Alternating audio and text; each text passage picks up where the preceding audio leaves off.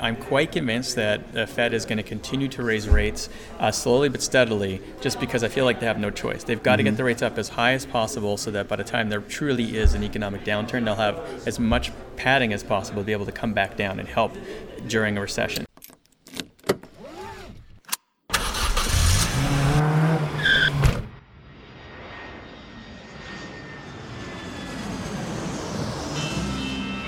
Welcome to Investing in the US, an Aussie's Guide to US Real Estate, a podcast for international investors and real estate entrepreneurs looking to break into the US market. G'day, g'day, ladies and gentlemen, and welcome to another cracking edition of Investing in the US podcast from Los Angeles. I'm your host, Reed Goossens. Good as always to have you with us on the show. Now, I'm glad that you've all tuned in to learn from my incredible guests, and each and every one of them are the cream of the crop here in the United States when it comes to real estate investing, business investing, and entrepreneurship. Each show, I try and tease out their incredible stories of how they have successfully created their businesses here in the US, how they've created financial freedom massive amounts of cash flow, and ultimately created extraordinary lives for themselves and their families. Life by design, as I like to say. Hopefully, these guests will inspire all of my cracking listeners, which are you guys, to get off the couch and go and take massive amounts of action. If these guys can do it, so can you. Now, as you know, I'm all about sharing the knowledge with my loyal listeners, which is you guys, and there's absolutely no BS on this show, just straight into the nuts and bolts. Now, if you do like this show, the easiest way to give back is to give us a review on iTunes, and you can follow me on Facebook and Twitter by searching at Reed Goossens. You can find the show wherever you podcast on iTunes, SoundCloud, Stitcher, and Google Play, but you can also find these episodes up on my YouTube channel. So head over to reedgoossens.com, click on the video link, and it will take you to the video recordings of these podcasts where you can see my ugly mug, but the beautiful faces of my guests each and every week. All right, enough out of me. Let's get cracking and into today's show.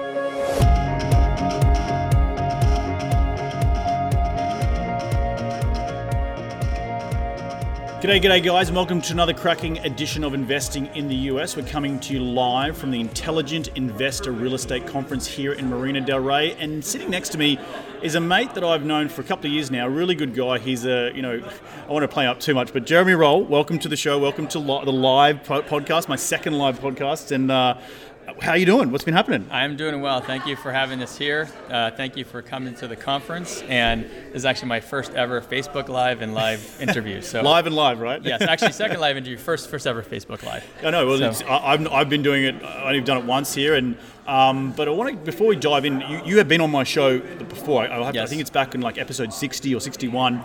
Um, you're a really, really intelligent guy, and you, you have a huge following. But I, before we get into the state of the economy, I really want to ask you about the journey of putting this event on because you're you're you are what's what this event is on for, right? And do you want to talk a little bit about FB, uh, For Investor By Investor and how it's all come to accumulate in this incredible, you know, conference, the intelli- inte- uh, intellectual, what was it? Intelligent, Intelligent Investor Real yes, Estate Conference. Yes, yeah. yes. Thank you for having me again. So. Um, Let's see. Um, For Investors By Investors, or FIB, I, I co-founded with one other person, Ellis San Jose, in 2007, and essentially I was networking between 02 and 07 in LA. And the reason why we started this is because all during all that networking, I met a ton of great people, and I went to a lot of good meetings. But frankly, some of them were sales pitches, and some of them weren't. And in the sales pitches, I would literally bring work and folders from work, sit in the back row, do two hours of work, and then wait till the end to network with people.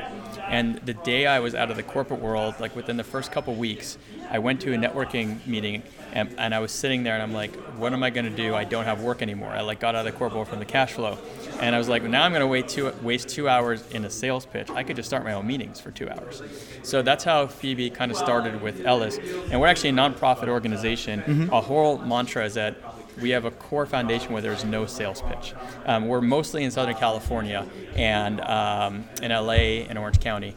And um, we're just hardcore about the no sales pitch. Every chapter leader we have, we've known for years. We don't just take on random people. They're real estate experts, and we know they're not going to sell.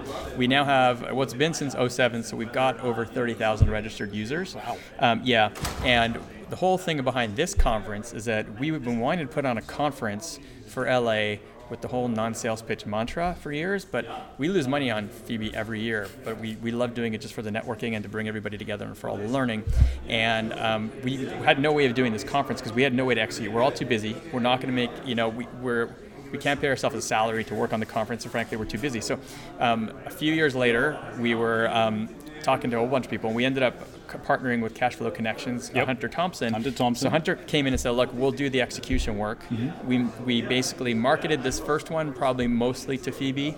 Um, if hopefully we'll do another one next year, and it'll be a little bit wider marketing and maybe even market out of state. This has been more of a local marketed conference for this year, and we just basically tried to put on a conference that had the best content possible and hopefully some really good networking, no sales pitch. Yep. Um, and so that's how this game. So this has been years in the making and was really only possible because Hunter really stepped up and was willing to do the execution, and David Coe from our team also stepped up and partnered with him to do it. So that's that's incredible. And yeah, and just for, for everyone's context out there, you've got how many chapters here in LA? So we've so we have many chapters, but some of them are dormant. So we've probably had over 15 chapters wow. over the years. But the thing is, is that right now we have I think seven active chapters, mm-hmm. and the reason is because when we lose a chapter leader, which is going to happen at some point in, in life, we don't we're not just looking to replace them with random person just get someone in there we right. have to take someone right. known for years so most of our chapters get shut shut down we remain dormant until we find the right person to pick it up again which could be years later sure, sure. so we have a whole bunch of dormant chapters and we have a whole bunch of live chapters well I, so. I, I, do remember the first time i moved to la back in 2014 i think it was mm. i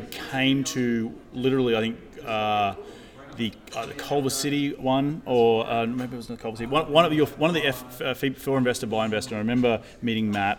Maybe it was the Long Beach one. Okay. And and I, I think you were speaking, and I just I just remember that wow, this is incredible journey and learning. And then I went to this summer networking that you you, you guys put on uh, the, the, the drinks one at the at the end of every. Um, oh, so we do like a semi-annual networking event. Yeah, exactly. Yeah, that's an all chapter event. That I, so. I, and it was just great. It was people there, and everyone was just there to, to learn. There was no pitching. It was just everyone was just networking, and I and I truly admire you guys and, and, applaud you for how much work you've done in the local Southern California community to enrich people, uh, educate them, and try not give them a sales pitch. Because a lot of people go to these seminars and they're just like, oh gosh, here's another guy flogging his, you know what, you know, yeah. and, and it, it, it gets a little bit much. But I think with when you're leading with education first, you then become the thought leader, and then through being the thought leader, and you don't have anything to sell, then people just respect you for who you are, right? And they want to hear what you have to say. So yeah, and it's funny because people would come up to me in the first couple of years where the meetings were much smaller. There's in a conference room I used to rent, and um, they just didn't they didn't understand the whole networking principle and right. the fact that like we could lose money on a meeting, but it's the longer term networking and everything. And so people would not believe me.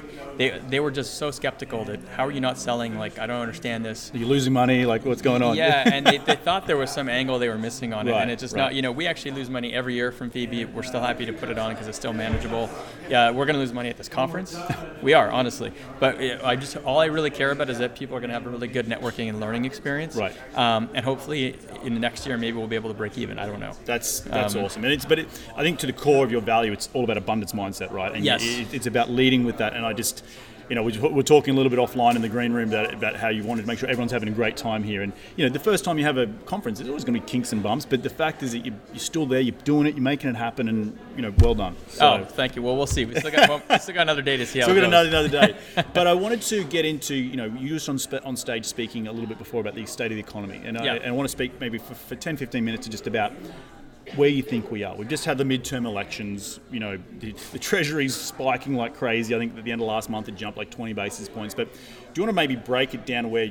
And I have a bunch of questions, but maybe just give me your high 30,000 foot level of where you think the economy is right now. What are you doing in order to your vision for the future and, and how you're remaining safe and, and what do you, where do you think we're at in, in, in the, the innings, so they like yeah, sure, yeah. the innings. Yeah, the innings are always very hard to forecast. it's very dangerous to actually make any forecast. Right, yeah, 100%. That's for sure. Um, First thing I'll say is that I'm quite convinced that the Fed is going to continue to raise rates uh, slowly but steadily, just because I feel like they have no choice. They've got mm-hmm. to get the rates up as high as possible, so that by the time there truly is an economic downturn, they'll have as much padding as possible to be able to come back down and help during a recession.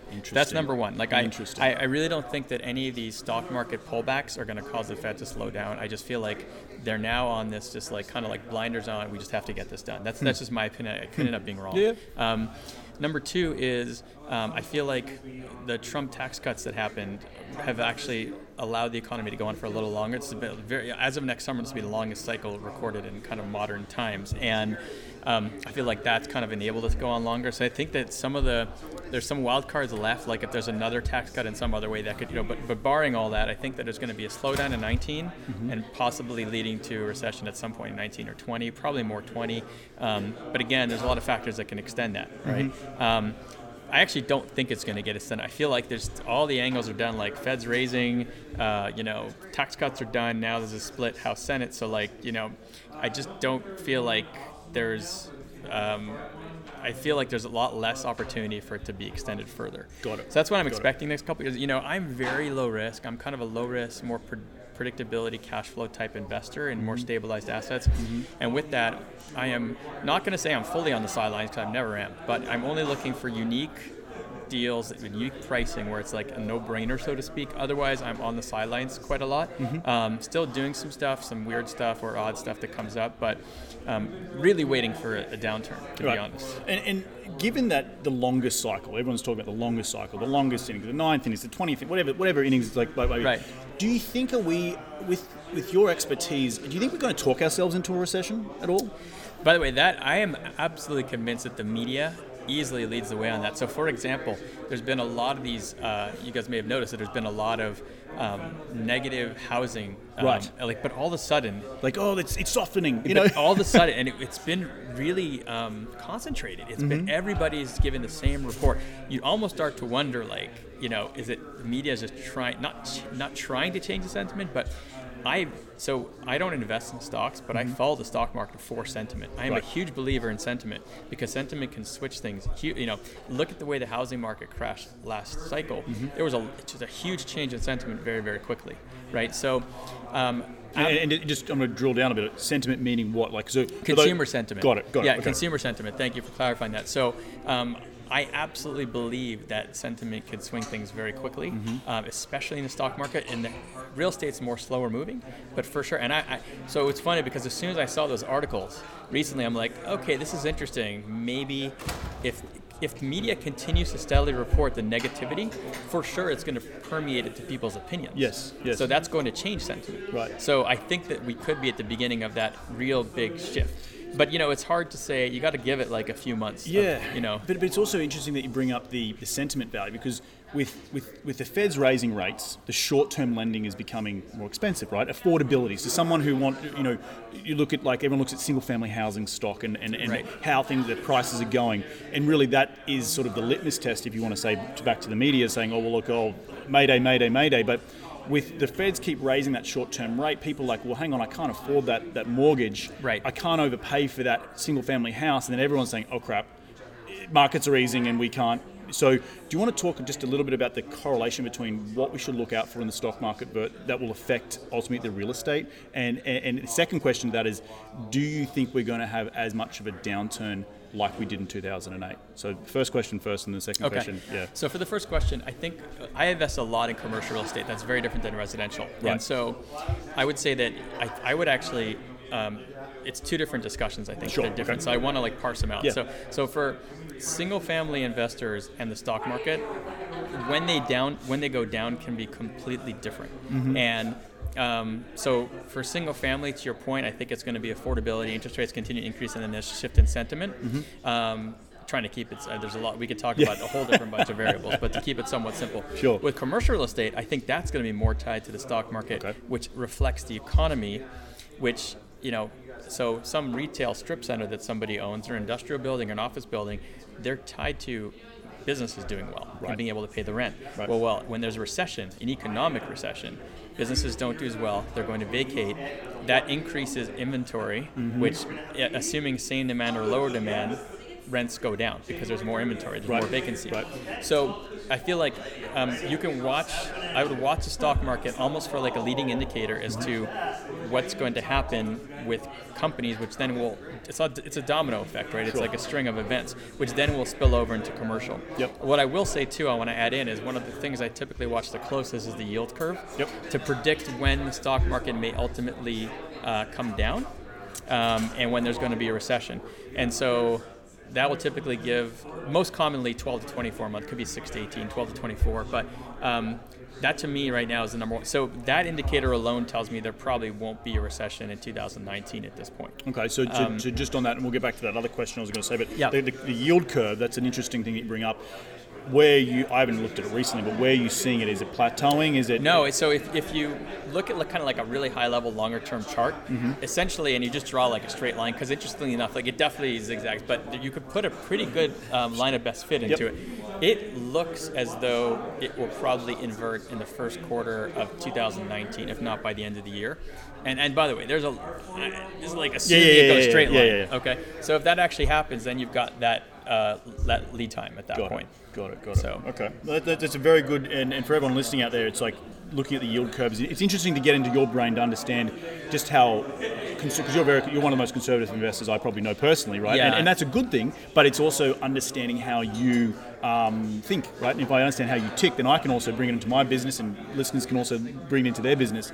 Um, but with the whole doom and gloom of, of the recession again, do you think we're going to have as big of a crash as what we had in 2008? Yes, sorry, that was your other question. Um, so I would say um, you're referring to commercial or residential or both. Let's let's do commercial because we're, we're both in commercial, and then you know let's talk about the average Joe who's in the, the resi space and looking Okay. to looking to get a mortgage and get their first house and all that sort of stuff. Okay, so for commercial, what's happened in commercial is that there has been a huge cap rate compression across a lot of asset classes, and I'm going to use a couple that are a little bit more. Well, let, let's use mobile home parks. Sure. Okay, and uh, for those of you, maybe some of your listeners don't invest in mobile home parks, but um, I invest across like pretty much all asset classes except for hotels.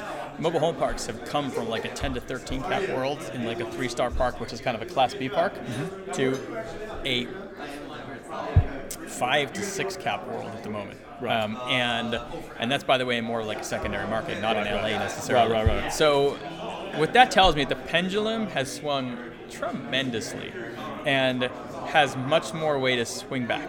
Got it. All right. So each class asset class is different. Mm-hmm. Uh, what I will say though is that the average asset class to me has had huge cap rate compression, and therefore has a massive amount. All of them, right? Yes. All of them. Yes. I mean they're all different, and some of them actually like uh, retail, retail strip centers probably arguably peaked one to two years ago, and their their experience that you can get a nine cap on a Class B building. Right. People just don't know where that whole space is going. Uh, Self storage probably peaked about a year and a half ago in my experience, and um, Multifamily, what two years ago, probably. um, I would say one to two years ago. Although I, I would argue even still like prices are still going up. So um, yeah. So um, but the point is that I think on commercial there's a lot of way to go as far as a correction um, in asset prices. In terms of the swing back, It's right? swing or that, back. That, pe- that pendulum swinging back. yeah. Exactly. With residential, um, the affordability level, and it, there's exceptions. There's you know there's uh, San Francisco, Seattle, New Denver, York. Denver. There's a few Yeah. select markets in New York, but on average, the affordability um, compared to last time hasn't crunched as much. Um, so that's because so the pendulum hasn't swung as much on single fam on average. Right. So on average, it's probably not going to swing back as much. Um, and so I mean, the easier way to say it is that we haven't had the same type of loans, which haven't allowed it to swing as much. Right. That did enable that additional swing. Got it. So because we haven't had that additional swing, it's not going to come back as much. So you, you bring up an interesting point that you know it's, it's all about you know New, Newton's law. Like you, you, you know you, you hit something, it's got the opposite uh, an Yes. equal reaction. So Yes. that pendulum swing. Do you think it's like because it's interesting because like will it ever swing back the other way as far So- to then give you in the commercial world because we're Yes. talking about cap, cap rates to give you that recession and the deep recession? Yeah, so you know it's interesting. Cap rates are a function of a lot of things. One of them is actually sentiment. Um, one of them is interest rates. Mm-hmm. Yep. And there's a couple of other things too. Um, and so interest rates may not quite affect the cap rate as much because, in my opinion, they probably won't be able to get quite as high. Certainly, they won't get back quite as high, and eventually they're going to have to come down again. Yep. And so interest, so, it, so in a weird way, interest rates are actually um, helping the cause of it, the pendulum not swinging back quite as much as maybe a, a previous cycle. Uh, but sentiment, you know, I, I think that if I had to, if you had to, if you asked me the question, what is going to cause this recession? Yep. My number one guess, which is a very guess? dangerous thing to guess, is corporate debt is going to just hmm. hit a wall. Okay. And if you look at it that way, corporate corporations failing and having bankruptcy will lead to a lot of commercial real estate problems. Not necessarily multifamily, but other asset classes. Those asset classes are, are really the ones that are possibly going to be most exposed.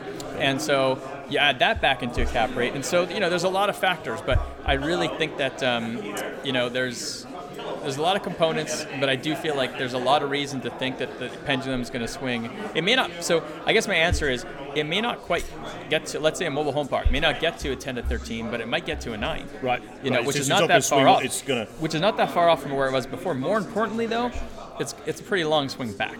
Yes. Right. Maybe not quite as to where it was, but pretty long swing back still. Okay. So, So- I don't want to keep much more of your time because we, I know you're a busy man here at the conference, but in one sentence, uh, advice to investors out there right now looking at the economy, go. it's what I tell everybody, which is just be very careful right now, especially if you're new. Great time to learn. Yep. Um, dangerous time to invest unless you really understand what you're getting into and you've looked at all the downside risks. You've assumed rents can go down. You're not taking a crazy loan to value. You've looked at the downside scenarios realistically. Fine, but otherwise, I you know. I'm very low risk, low risk, as you mentioned. So Right. my advice is to sit on the sidelines unless it's an absolute no-brainer. Yep. And um, and if you are learning right now, just take your time. Great time to learn. You're not missing out on much while you're learning. so it's unfortunately true.